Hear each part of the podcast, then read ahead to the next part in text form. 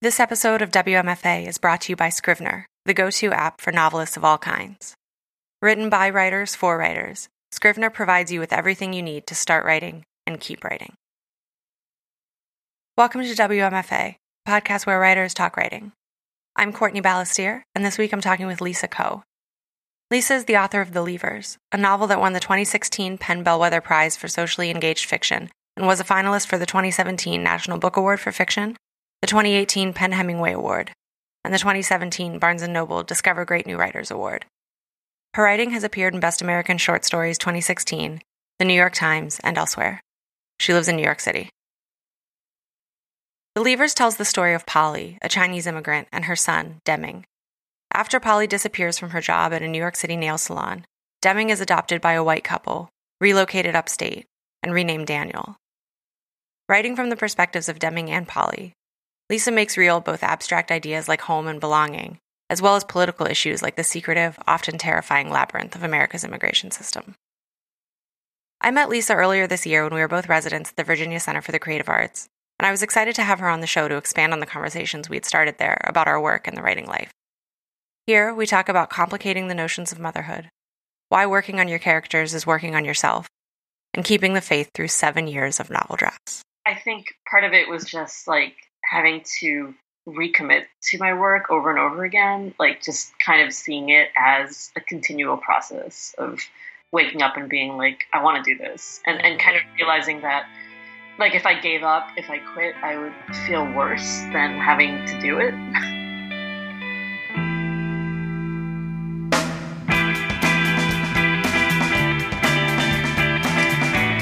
We should start with, I didn't realize that this would be happening, but, you know, we are in such a horrific political moment right now with immigration and children being taken away at the border and, and all of these terrible things. And I don't want to put you on the spot to comment on any of that, but I just wanted to use it as a way to think back to what was happening when you started working on the book and what first. Oh, I know sure. There was a lot of real life news coverage that mm-hmm. informed the story and kind of what, what first got your attention and what was happening. So I started the book about ten years ago in two thousand nine, um, and I've always kind of been interested in the way that, you know, we speak about immigration and sort of what I feel is a lack of context about American history, you know, the fact that these issues of legality are things that have always been shifting and, you know, the links between immigration policy and the prison system and even family separation are nothing new, right? They've been around since the beginning of the country. Um And I'm a first-generation American. I'm a daughter of two immigrants myself. And I was really actually inspired to write the book based on, um, as you mentioned, real-life news stories about family separation. Um, there was one in particular that kind of caught my attention initially, which was about an undocumented Chinese immigrant whose name is Xu Ping Jiang, and she was found in a Florida immigration prison. She'd been there for two years, often in solitary confinement, and she had had a son who immigration authorities had separated her from. He had been adopted by a white Canadian couple. So it really just brought up a lot of horrific kind of feelings and shock and led me to find out about all these other stories where that was happening, where undocumented parents were being separated from their children. And in many cases, the kids were U S born and American citizens, but they were being adopted by white American middle-class families and the parents were being deported or detained. So it just kind of said a lot to me about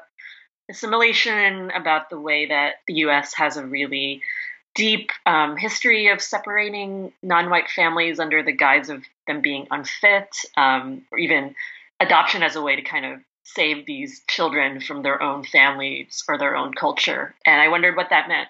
Kind of wanted to write about it from the point of view of a mother and a child. Yeah, that idea that whatever any white, reasonably affluent American could give a kid would be better. The hubris of that is so, it's so shocking.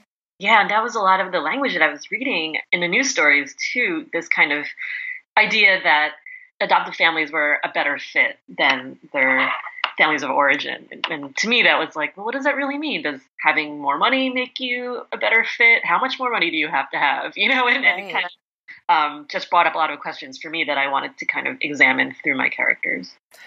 When you started looking at those articles, did you feel like people around you were already paying attention to those stories, or did you feel like you had kind of zeroed in on stuff that was just being underreported or forgotten or ignored? Mm. Well, they were definitely in major news publications.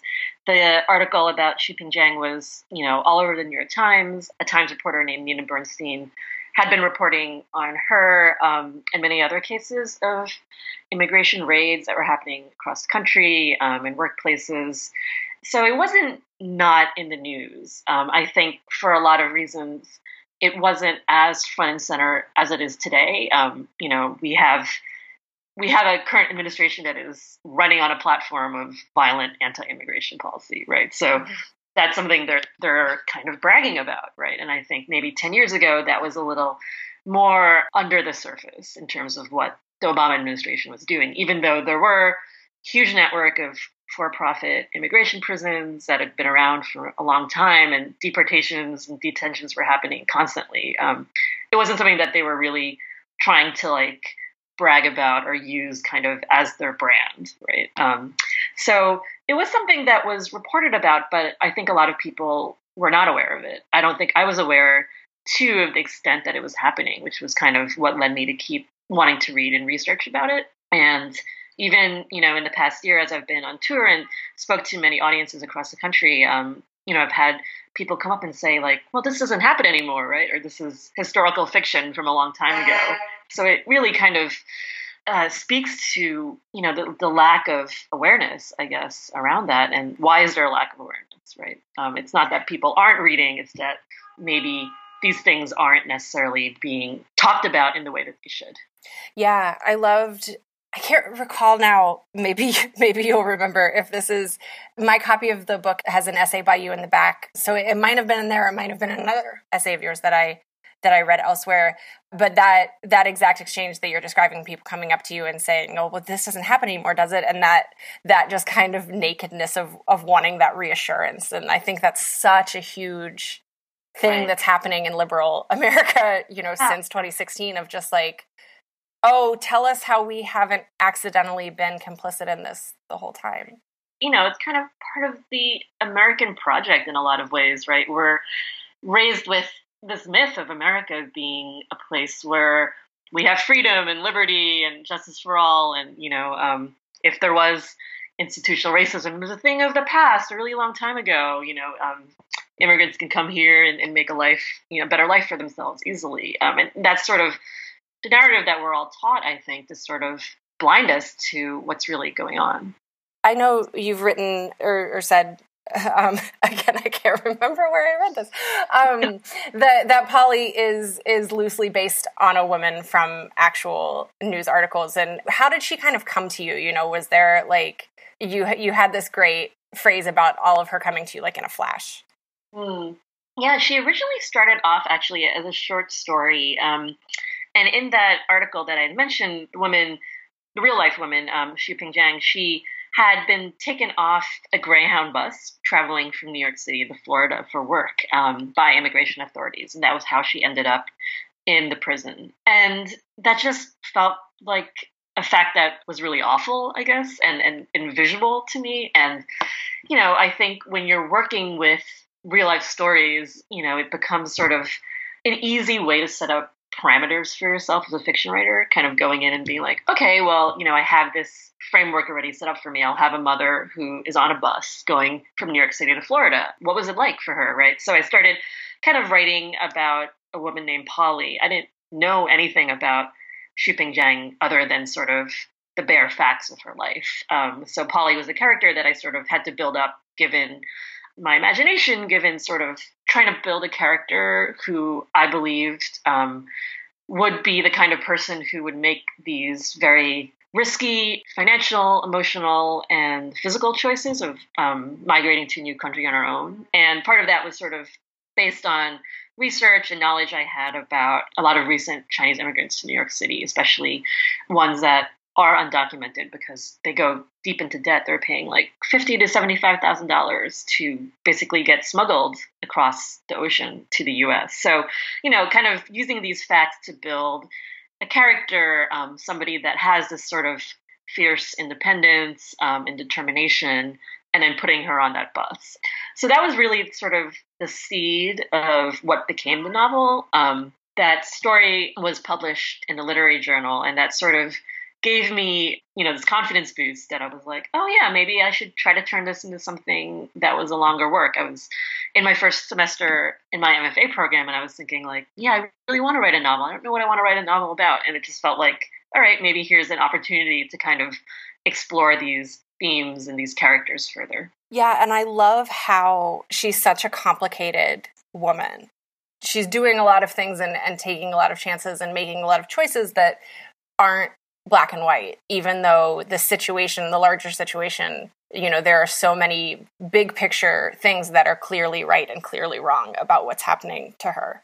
Mm-hmm. Um, but I love that in that context, she kind of, she's still very human and still makes you think like, well, would I have done that? Well, is she trying, you know, is she taking an easy way out emotionally by doing X thing or, you know, and I loved, I love to see that process with her.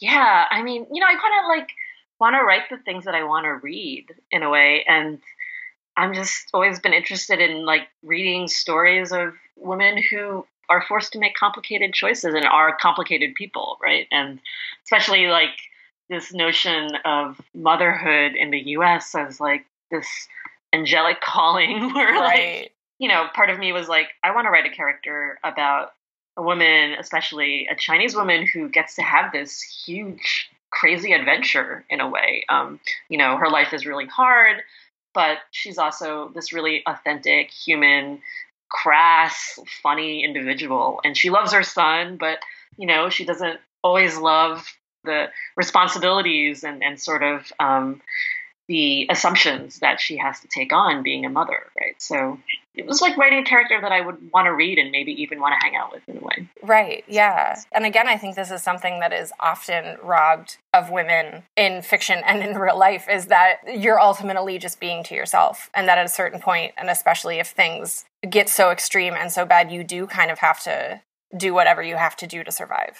Right. Emotionally, psychologically, you know, literally. Yeah, exactly.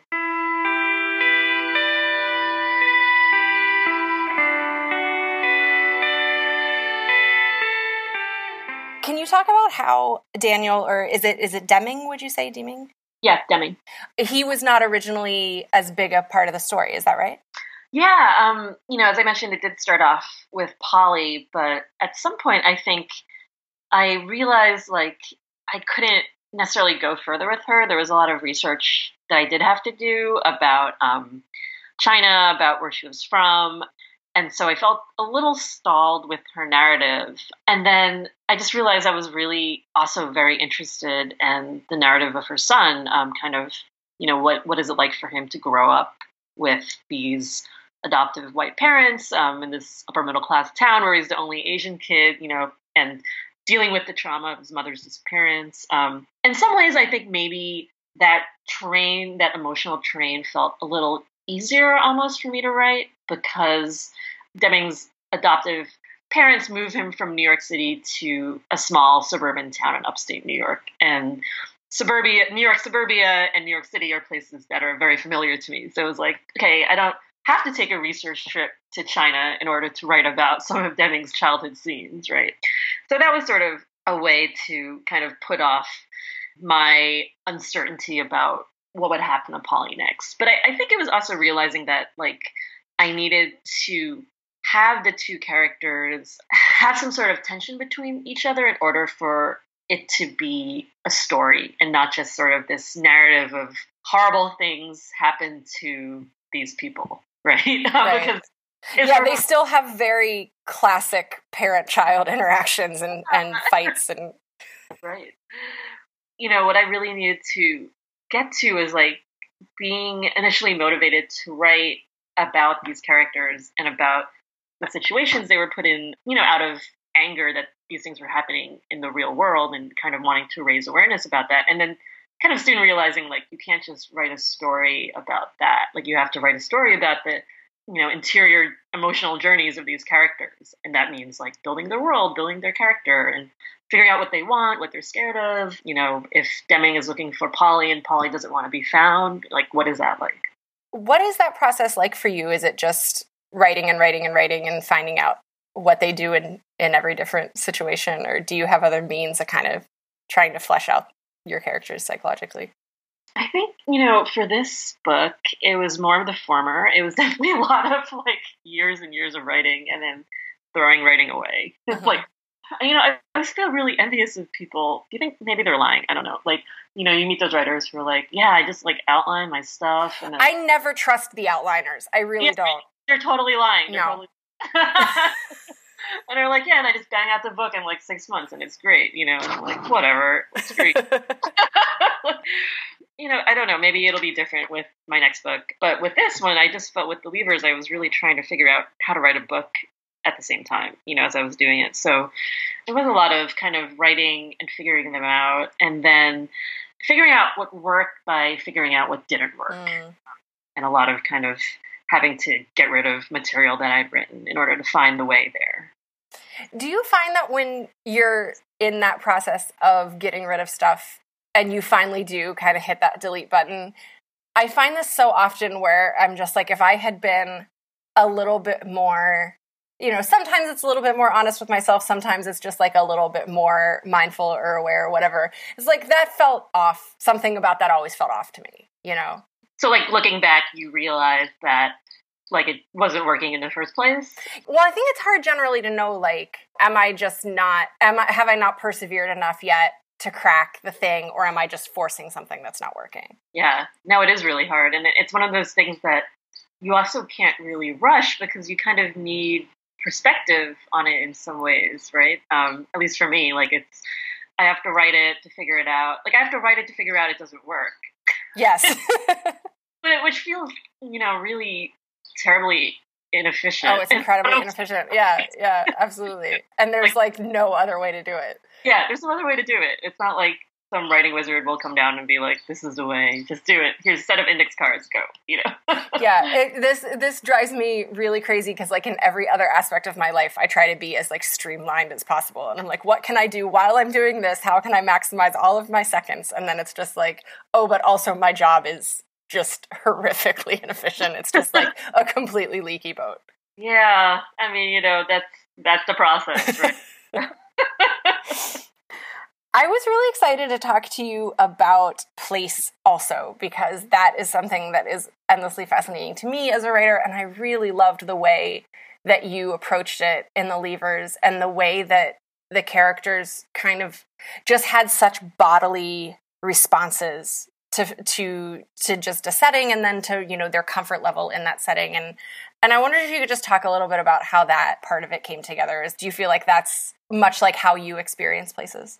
Mm. Um, you know, I feel like as I kept writing the book, I kind of realized, like, the themes tend to coalesce the more you write about it. Um, it's hard to kind of set out in the beginning and be like, I want to write a book about home and belonging, right? Mm-hmm. It's more like as you figure out the story, you you realize looking back that you are writing a book about home and belonging, for instance. So I think because the theme of what is home is like such a big part of the book, that kind of reflects the way that home and, and place and city are so vivid and integral to my characters, um, like, and how they see themselves, how others see themselves, you know, even their sense of kind of fulfillment and happiness, right? And in a lot of ways, I feel like it's a book that's kind of a love letter to New York City. Deming feels most at home there. It's a place that he has to leave. It's a place that Polly comes to and then has to leave as well. Um, and,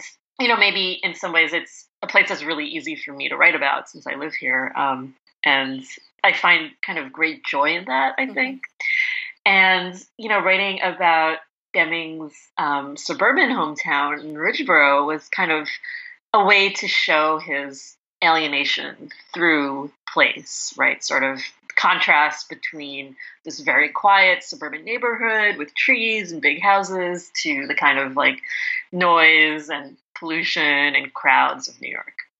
Yeah. I love that both Polly and Deming have this experience of watching themselves, and they have it in very different ways, but like I love I love how Deming approaches Ridgeboro as just like as him being some alien that he's been sent on like a mission to to study. Uh, Right. Yeah, that's like his coping mechanism. For yeah.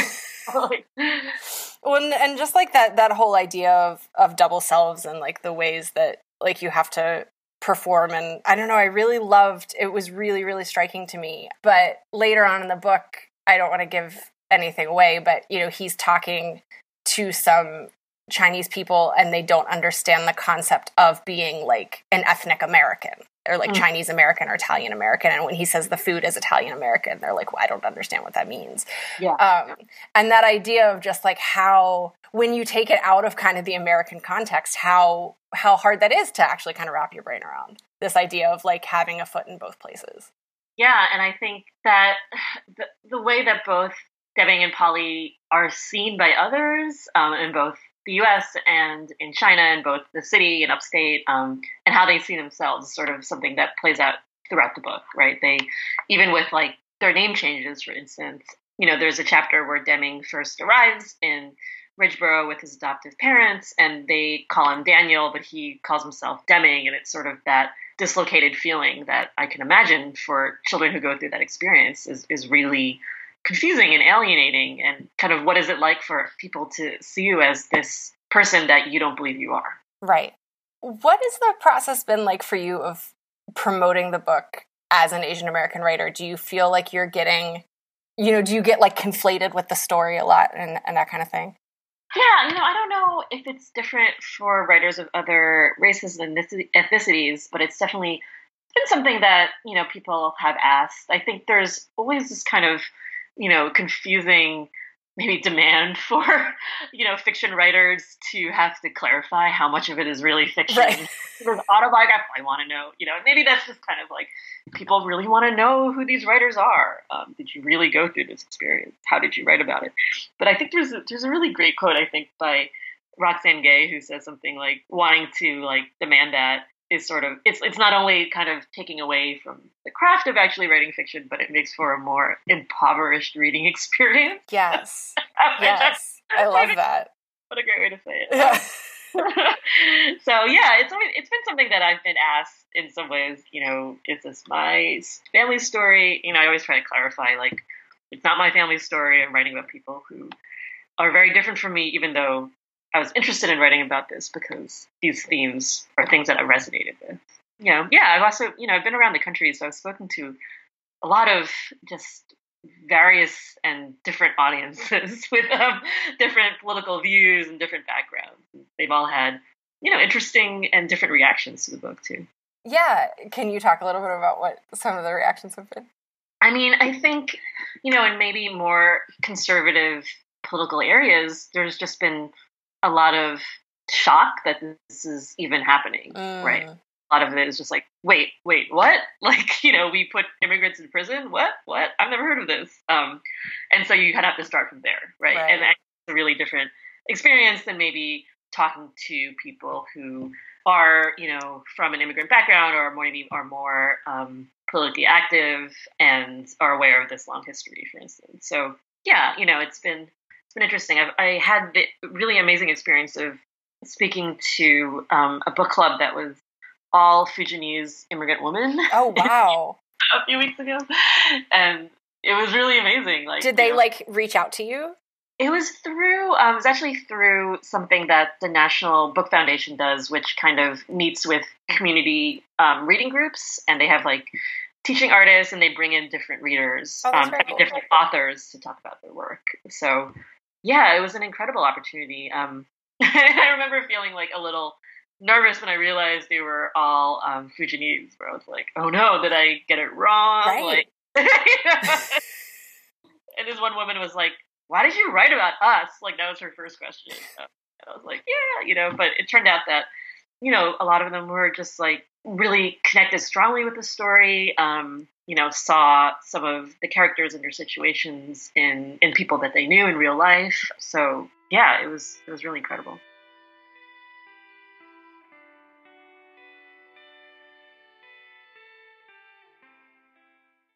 This episode of W M F A is brought to you by Scrivener. Tailor-made for long projects, Scrivener is like an extension of my brain at this point in the novel writing process. I talk to myself in drafts, probably too much, using comments and inline annotations. And I avoid my fear of the delete button with the snapshot feature, which lets me save drafts before making changes. Scrivener is as organized as I wish I were. It lets me change the structure of my ever-sprawling manuscript easily and view it large scale on the corkboard feature, or small scale, line by line. I also love the robust labeling system, which I currently have color-coded according to character point of view, so that I can see at a glance if my narrative is out of balance. But that's just my process. Whether you plan out your structure first or dive in, draft, and then restructure later, the integrated outliner and corkboard allows Scrivener to bend to work your way. Scrivener unites everything you need to write, research, and arrange long documents in one single powerful app. At its heart is a simple ring binder metaphor that allows you to gather material and flick between different parts of your manuscript, notes, and references with ease. And once your draft is complete, you can export to a variety of popular formats for publication or submission. W M F A listeners can get twenty percent off a regular copy of Scrivener for Windows or macOS. Just use the code W M F A at checkout at w w w dot literature and latte dot com.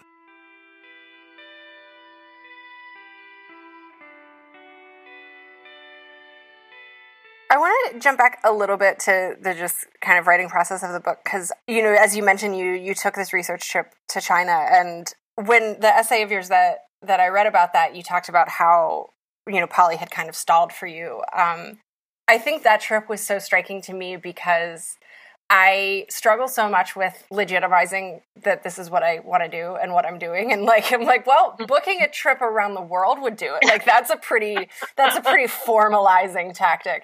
Um, so I was just so taken by that idea. Um, cause it takes it so seriously. Of course, it takes the novel so seriously. Um, but can you just talk a, a little bit about that decision and, and sort of what had happened to make you sort of stall out with her at that point? Yeah, you know, I think part of it was that sort of anxiety about not wanting to get things wrong. Mm-hmm. Um, and as writers, we do have a really great responsibility when we're writing about experiences and people that aren't us to try to get it right, you know, because it sucks when people get things wrong, I feel. It also makes for, like, better craft, right? Like, if I know that when I'm reading something about, like, say, New York or, or New Jersey or someplace I'm familiar with, and it doesn't feel, you, when you realize it's not like factually correct or emotionally correct, like it totally takes you out of the story, yeah. right? It's the way that I'm like, I don't want to do that to like a reader. Well, at this point it was like year two in the writing process. So even the idea of ever having a reader felt really far-fetched. um, Yeah, so I know that, you know, I felt very intimidated by writing about China, which was a country that I, you know, had visited like once before as a tourist and, you know, that I didn't really know a lot about and about, you know, a particular region um, and city there that I'd never been to. So, yeah, I had a, you know, I had a bunch of like frequent flyer miles and I had, I had some like time off work and I had the um, privilege to be able to kind of loop it into a larger trip. So as you mentioned, it wasn't, it was like, that was part of it. And then I remember I went to a beach in Thailand for another week. That kind of helped me like justify um, taking that time away and, yeah. and spending money and everything.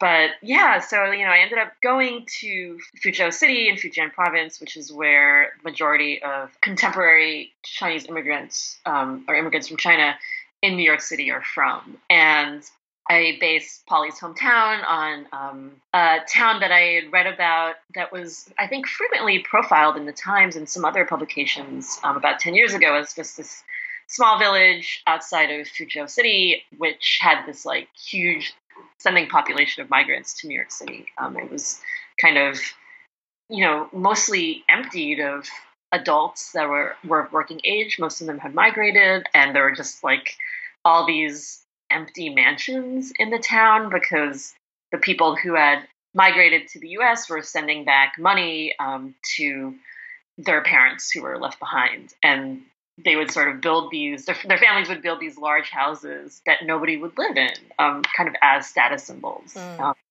and, and so it was like elderly and small children were there because the parents were working really long hours and were deep in debt and ended up Um, in a lot of ways, in a lot of cases, sending their young children back to stay with their parents, with their families, kind of for free, um, instead of paying for childcare until the kids were old enough to come back to the U S and go to school. So, you know, it just seemed like a really kind of sociologically interesting place, mm-hmm. you know, a way that really illustrated um, how global migration has this huge impact, you know, both economically and like psychologically on these families. So I ended up finding that um, village, which is not called Mingjiang, which is what I called it in the book. And it was, yeah, it was actually really moving to finally see and like walk along the streets of a place that I had only read about and imagined. And same with Fuzhou City, where Polly ends up um, at the end of The Leavers, or in the middle of the book. Um, you know, I think it provided a sense of reassurance in a way that whatever I wrote about these places could be fact-checked, at least visually. You know, like, and, and I could see them in the places because I knew what those places were like, right? right. So I could picture, like, how my character would walk down the street, what would that street smell like, what would she see, and given that these are the things on the street, maybe she would go here, you know, if she went there, would that, how would that change like the scene or the plot? So yeah, it really fed, I think, part of that creative process. Did it sort of revive your writing in terms of what you felt like had stalled? Yeah, definitely. Definitely. I knew that I wanted to write partly about her return to China, and I just didn't know like what that would be like for mm-hmm. her. And I ended up having an experience where I had to, um, I had the the contact information for a family friend's aunt and uncle who lived in Fuzhou, and, and after a long week of miscommunication issues because I didn't speak Fujianese and she didn't speak English, I finally was able to meet, meet up with them and, and actually go to their apartment. So I ended up kind of basing Polly and Young's apartment on their apartment because it was like a nice apartment that I happened to see and go into in Fuzhou. And, you know, like that, like, yeah. And like kind of opened up all these ideas for me in terms of like, oh, what would their lifestyle be like? Who would their friends be? Where would they go out to eat? Where would they work? Um, and that kind of helped build the story for her. Yeah. And I, and I think that's such a rich element because I think it's so easy for Americans to equate immigrants with the type of work that they have to do when they arrive. Mm-hmm. And I love that she just, you know, she has a successful middle class career. Like she doesn't, because she's an intelligent human being, you know, it's like she's yeah. not, she's just not like what she had to kind of, the, the pinhole she had to fit through to get into the United States. Yeah. And she has a really atypical journey too. Sure. Like, sure. I want to circle back to, uh, you mentioned it being the second year of the writing process, and this, this took ten years, did you say? It took about seven. Seven? Um, yeah, in terms of the writing. Can you talk about that and how you didn't throw it away and give up? Yeah, you know, I came close to throwing it away many times. I, I think, you know, there was definitely a point where I knew I needed to either quit or keep going. I feel like maybe that was around year year five. Um, and, you know, it's it's really hard to write a book when nobody's waiting for it but yourself. You know, you have to sort of keep up. You have to, like, be the person who encourages yourself, mm-hmm. which is which is really hard when the world is basically, you know, when we live in a place that doesn't value artists, right, in so many ways.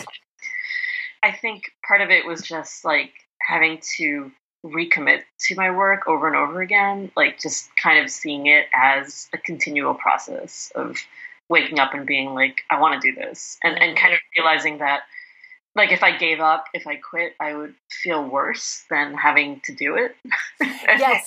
You you say that, I, I think, in, in an essay for LitHub, and it was so, and I think you're also quoting another writer. Um, yeah, but exactly. That idea of it, it really just being a lesser of two evils thing. It's like, well, this sucks, but it's going to suck so much worse if I just don't do it. Yeah, that quote by the author Matthew Thomas, like, actually really, I think was really one of the things that led me to keep going at a time where I actually deleted, like, a year's worth of work at one point, and, and I knew that I had to, like, start over from scratch in some ways because mm-hmm. so much of it, like we were talking about before, it didn't work. And it was like, I could either spend another, like, seven years writing this novel that I know deep in my gut doesn't work, and at the end of it have a crappy novel that doesn't work, or I could like start from scratch and it was, it's really going to suck to rewrite it over, but at least I'll do it in a way that I know is the right way, you know? Yeah. This is something that I think about so often with writing because, you know, I feel like we're in such a moment of like, oh, just do what you love and everything will fall into place, and, you know, like those sorts of like dreamy platitudes. And I'm like, what, what is so in it, like, doesn't apply here is that writing most of the time is terrible. And I don't think that I feel that way because I'm not good at it or I shouldn't be doing it. I think it's because it's terrible.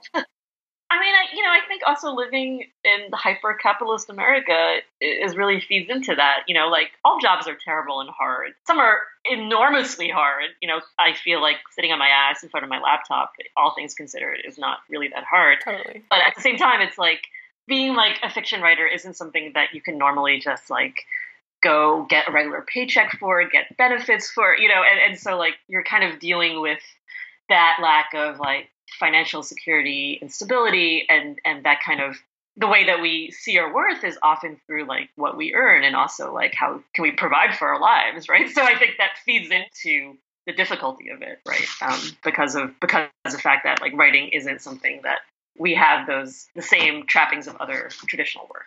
Yeah, what were you doing this whole time? I was doing a lot of jobs. Um, I was like an adjunct writing teacher um, for universities. I was a freelance journalist. I did a lot of copy editing. Um, I think for the last three or four years of the book, I had like a full-time job working working um, in digital marketing. Mm. So, you know, just a regular office job. I would write my time off. A conversation that I remember us having at V C C A that I've thought a lot about since, because this is just like a thing that I think about a lot, is like how much you should ask your art to support you and whether it is just kind of better to be doing other work that you can kind of compartmentalize and cash the checks for and not really, like, I think for a long time for me, especially once I went full-time freelance, I equated success with like all of my money coming from my writing.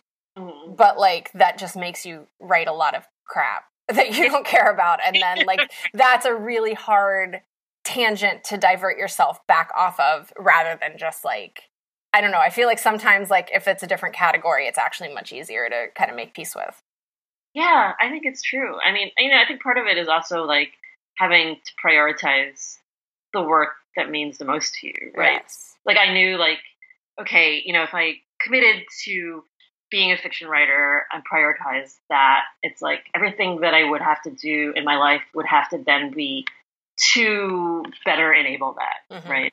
And I knew, you know, with my past job experience, if I was like writing all day long at work, doing anything, you know, doing copywriting, doing journalism, like I would have nothing left to write fiction totally. Because it's so similar. It's so similar, right? Like there's only so much I can look at a computer. There's only so much I can look at text. Um, so I think having a job that wasn't necessarily one hundred percent writing based, that, you know, I wasn't being enormously ambitious for, I think I had to partly give up my own career ambition in a mm-hmm. way. Like, I'm going to be, you know, ambitious with my fiction writing right. in the way that makes sense, but I'm not going to be like gunning for some like director position at work that makes me actually like want to need to put in a lot more time and right. energy. So yeah, you know, it's figuring out what works for you. It's like, does having that regular paycheck at a job that maybe isn't that demanding give you more time and energy to be able to write your fiction? Right. And did you go for an M F A at some point in that process as well, or was that before the book had started? I actually started the book or the story about Polly my first semester um, at my M F A program. So that was like fall of two thousand nine. Mm-hmm. And now are you writing full time? I mean, I feel like I've just been on tour full time. Yeah. um, I, I've been like fortunate to be able to make a living from the book and from doing um, various teaching and speaking engagements, and I taking on some freelance projects here and there. So, you know, we'll see what happens. I think now that I have more free time, I have to kind of reassess um, what happens next. Yeah, you had this Instagram post about that that I really loved on like the first anniversary of the book, and talking about, you know, that hustle of publishing and promoting and all of the various layers of guilt that you felt associated with that. And I really loved that. And I want to definitely link to it on the episode page. But could you also maybe just kind of talk about how you processed all of that and, and what that experience has been like, just kind of going, going nonstop about this? Yeah, you know, it's such a really radically different job. And I think in a lot of ways, you know, writing is something that is really solitary and like silent, and like, you know, touring and promoting is in some ways very solitary, but it is not silent. So it, it's kind of like, as writers, what we do is is very much like in a private space. And then when you're doing the promotion part of it and, and the reading part of it, it's like a really big public performance. And I think for a lot of writers, you know, definitely for myself, it's not my natural state. Right. I'm taken to be like hyper extroverted all the time. Right. Um, I love meeting people. I love talking to people, but I also, you know, I definitely need downtime, right? So kind of doing it again and again and again, like with no break, is is really hard for me. Yeah, um, you use this uh, phrase vulnerability hangovers that I loved and also completely identified with. I was like, I mean, not obviously from a book tour, but just like that that degree of like, okay, this is what happens when I don't recalibrate.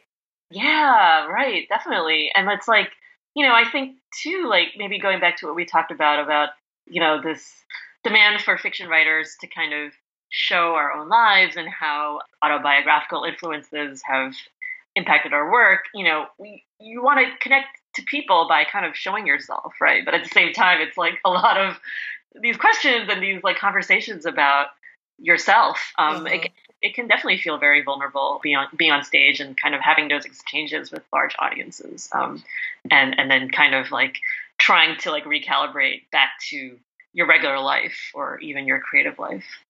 Yeah. You also mentioned in that post coming to terms with the reality that it's not just yours anymore. Mm. Has that been, was that difficult for you? I don't think of it as mine anymore now, a year out. I think in the very beginning, it definitely did feel a bit like a sense of loss, right? Um, also kind of, you know, a little bit of anxiety about how it would be received, and to like even know that people were reading it, like at, at the beginning, it was like completely freaking me out. Something that only you had seen, and then maybe only a handful of other people had seen, and then now it's like, oh, it's in a bookstore. It's like, you know, people, hundreds, thousands of people have access to see it and to read it. Um, right. And yeah, it definitely feels like a sense of exposure.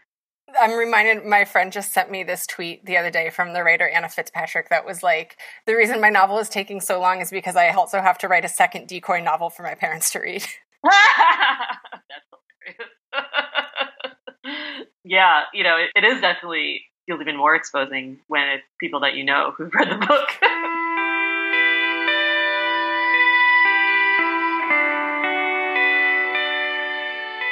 Well, let's chat a little bit about how you like to write. I know we obviously met at a residency. Is that your kind of preferred way to, to get work done in big bursts like that? Or I think it depends on what stage of the process I'm in, and also my schedule. You know, um, I'm definitely I'm not somebody who writes every day, and I don't feel bad about it. I think we're all busy, and I think in an ideal world, I would wake up earlier than I do, and um, right first thing in the morning. I, I think that, you know, oddly, over the years, I, I used to be like a really unrepentant night owl and write at night, but now I'm just like, yeah, I feel clearer first thing in the morning, and there's a way that kind of getting it out of the way frees up the rest of the day, mm. so it's not over me. So it's like, what, whatever stage I'm at at the process, I'll try to kind of plan for what I'll do the next day and be like, okay, you're going to work on this scene, or you'll, you'll write like X amount of words, or you'll try to edit this page, or whatever it is. Um, do that for whatever amount of time that I have, two or three hours, whatever, you know, and then you're done. And if I have more time, then I can like do more, you know. Part of the process is also like reading other writers, reading other books, research, that kind of thing. Of course. Yeah. I think you're, you have a really healthy attitude about like, you don't feel bad about not writing every day because there's a lot of shit to do. And similarly, like, I think I can be just quite rigid with myself about like, well, this is what you have to do for it to have been a good day or whatever. And, and then a couple weeks ago, I went to this meditation workshop that my friend, my friend hosted at her yoga studio. And the guy was talking about how you should like stop using timers to meditate. And he was like, even if you just meditate for like a minute, but you're like there for that minute, like that's great. And so I've been trying to apply that thinking uh, to just kind of say like, okay, just be in it until you're not in it anymore or whatever. Yeah. No, that's a really good point. I remember I met the author Stephanie Powell Watts, and she mentioned that she tried to just do a tiny little bit every day on whatever project she was working on. It might not be even more than a sentence, mm. but like the feeling of returning to it in some ways to touch base with it. So she felt connected to it. And I was like, oh yeah, that makes a lot of sense. Because I realized that when I do take too much time off from it, I will have forgotten everything. And yeah. I, to like take another week to relearn, like, oh, what was I doing again? Like, you know, what did this note that I leave to myself mean? Like, that's a, that's a big one for me. Yeah, yeah. So I'm like, I always try to do, if I can, like something, even though it's it, it, it might not even be writing. It might just be like, oh, I'm reading um, a chapter in this book. That's part of my research. Totally. Yeah, a thing that I've kind of noticed, I've only kind of recently become conscious of, is like a good barometer for me, if I'm not spending enough time with it, is when I'm when I'm no longer like thinking of things in completely different contexts. Like if I'm not like making notes to myself, like if I'm not remember like thinking of something and like at the grocery store, like that kind of thing, then it's mm-hmm. just kind of like not present enough in my brain. Mm-hmm. Right. That makes sense. How do you like to write? Like, are you are you a longhand person? Are you a, a Scrivener Word document person? You know, I'm like in this really obsessive part of my next project now, which is like something I've been finding, writing and researching for over a year, but still finding my way towards. And I just have so many notes. And and I, I keep dreaming of this bucolic writing paradise where I'm just obsessive with it and I'm able to be in it all the time, which may or may not ever happen. Mm-hmm. But in the meantime, I keep trying to do these things to get myself there. So I've been keeping a notebook that I write longhand. I have my notes app on my iPhone. I have like, at one point I printed stuff out. And I actually just spent the morning, well, I spent all of last week putting together a giant Excel spreadsheet with notes from like thirty different Word documents. Whoa. And then I took everything out of a Scrivener document a few months ago and put it into Word documents. And then this morning I opened another blank Scrivener project, a new one, and I put all the Word documents back into it. Why am I doing this? Why are you doing that? You know, I just, I, you know what? I think like I'm somebody who's really allergic to clutter, and I feel yeah. like I need things to be in place so I can get to work. And I don't know if it's just me like procrastinating or like procrastinating because I haven't figured out how to go move forward. And I'm hoping that by doing this, somehow clarity will magically arrive. I do definitely understand that impulse of like, whatever way I had organized this material before, I just need to blow it up and start over with a clean, fresh document. I definitely get that. It's better now. Like, you know, the original Scrivener document had like thirty files in it. Now there's like five. Do you want to talk at all about what that project is? Is it still too much of a baby? No, it's, yeah. You know, I think maybe, maybe, maybe with the next Scrivener or Excel spreadsheet, I'll right. have a- So, so re- is research usually a pretty big part of your process? I think it can be. Yeah, definitely. I, I also I feel like there's only so much I can do out of my own brain. Yeah. Yes. Like, you have to feed it. It's like you have to constantly feed it. And and part of that can be like really directed research, like, oh, I'm going to take this research trip or I'm going to do this interview. Like I did kind of fact-checking interviews for pretty much everything in The Leavers. Um mm. And spoke to like all kinds of people that had had those actual experiences. But also it can be, I think, like feeding it through like art and music and movies and, you know, kind of even thinking about style, like what what's the kind of feeling that I want to like make the reader feel? What kind of art mimics that feeling? I don't know. Mm. It's really striking to me what a great, healthy outlook you have on like, like, like you're saying, these are not things that our capitalist society values. And so that's just been such a, a big part of my problem personally. And, and you just have such a great attitude about like, I don't know, this is the work and this is what you have to do to make it the best thing that it can be. And all of these, I don't know, I'm just enjoying hearing you talk about that process. Yeah. I mean, you know, it, what the other option is just not doing it. Right? Yeah. Right. So. Totally. This is going back to something that we talked about earlier a little bit, but um, I loved, first of all, you have the best author bio like I've ever seen on your website. Like, it's so good. And I had forgotten that you were a triple Scorpio. I remember this being a big oh, thing. Yeah, yeah. Very, very um, but I wanted to, I really, uh, I really was struck by this line that you had about coming to Asian writers and Asian American writers and then realizing that you really hadn't read much of them and questioning why all of your stories thus far had been about white characters. Mm-hmm. That just really struck me, I think, because so many women also, I feel like, myself included, maybe have that moment where they're like, why am I writing about men so much? And and so I I just wanted to ask you more about that realization, and kind of, that seems like a huge moment, a huge moment of realization in one's path as a writer.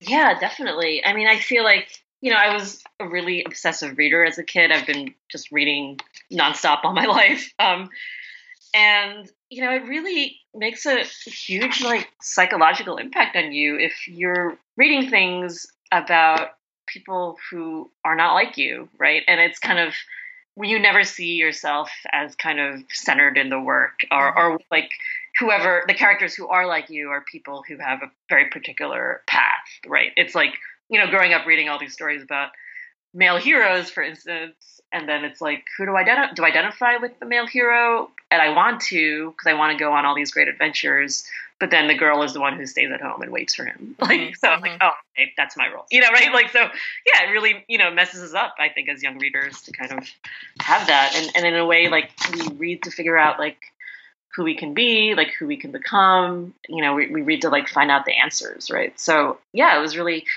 transformative, I think, um, for me to, you know, first be introduced to the world of writers that weren't white men, like right. Asian American writers in particular, and, and writers writing in translation, and just kind of seeing all these possibilities. I think not only to understand myself and my family, but also like possibilities for myself, and even possibilities for myself as a writer, right? To be like, oh yeah, this woman who's also from an immigrant family wrote this book. She's the author. You know, mm-hmm. like, yeah, you've been writing since you were five years old, but look, guess what? Maybe you could be a writer. So. Right. Was that something that you felt you saw like a marked difference in, in your writing after that, where you kind of like found more of your voice? Mm. Yeah, I definitely think so. I'm trying to think back. I feel, you know, I think maybe in college, I sort of had the experience of, like many of us, kind of becoming politicized in a way that I hadn't been before, and kind of opening up to different artists and writers, and sort of, you know, I think for a long time I was working out some of that stuff through fiction, right? A lot of times we use our art as a way to work out our own issues. So much of it is really tied to ourselves. Um, Absolutely. You know, so, uh, you know, writing things that were kind of vaguely autobiographical, for instance, or, you know, writing about characters I was familiar with as a way to sort of process my own life. You had this line in your in an essay on LitHub about your characters being closed off because you are, and that really resonated with oh, me yeah. too. Yeah, I was like, "Yep, bullseye." It's true. It's so true. I mean, maybe that's why, you know, it takes so long, right? Like, because so much of the work that I feel like I've had to do has been on myself. Absolutely, know? It's not as simple as just like sitting down and like writing. I remember my mom being like, "But it only takes me like a few hours to write a page. Like, why would it take you seven years to write this book?" And she was just thinking, like, "Oh yeah, when she sits down and writes like an email, or right? Something. You know, like, like, oh yeah, mom. Well, you know, I have to like hate myself, right? And, myself, and then like get therapy, you know. Like, yeah, there's the whole climbing out onto the ledge takes a minute, and then yeah, yeah. you gotta do that for like two, three years." Well, I'll wrap up asking you the question I like to ask everybody at the end of our conversations, which is, what does creative satisfaction look like to you right now? You know, I think I often fantasize about that feral state of writing, something that sometimes you can get at a residency, where you're just able to just be in your work for a moment of time. It could be anywhere from a few hours to a day or a few days. I think, you know, just sort of feeling like I've fed that creative part of me, and that I'm able to then kind of output it into my work in whatever way that means.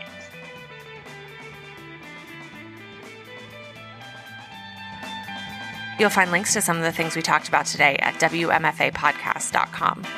Have a question or an author you'd love to hear on the show? Email me at hello at W M F A podcast dot com, and find me on Twitter and Instagram at C F Ballastier.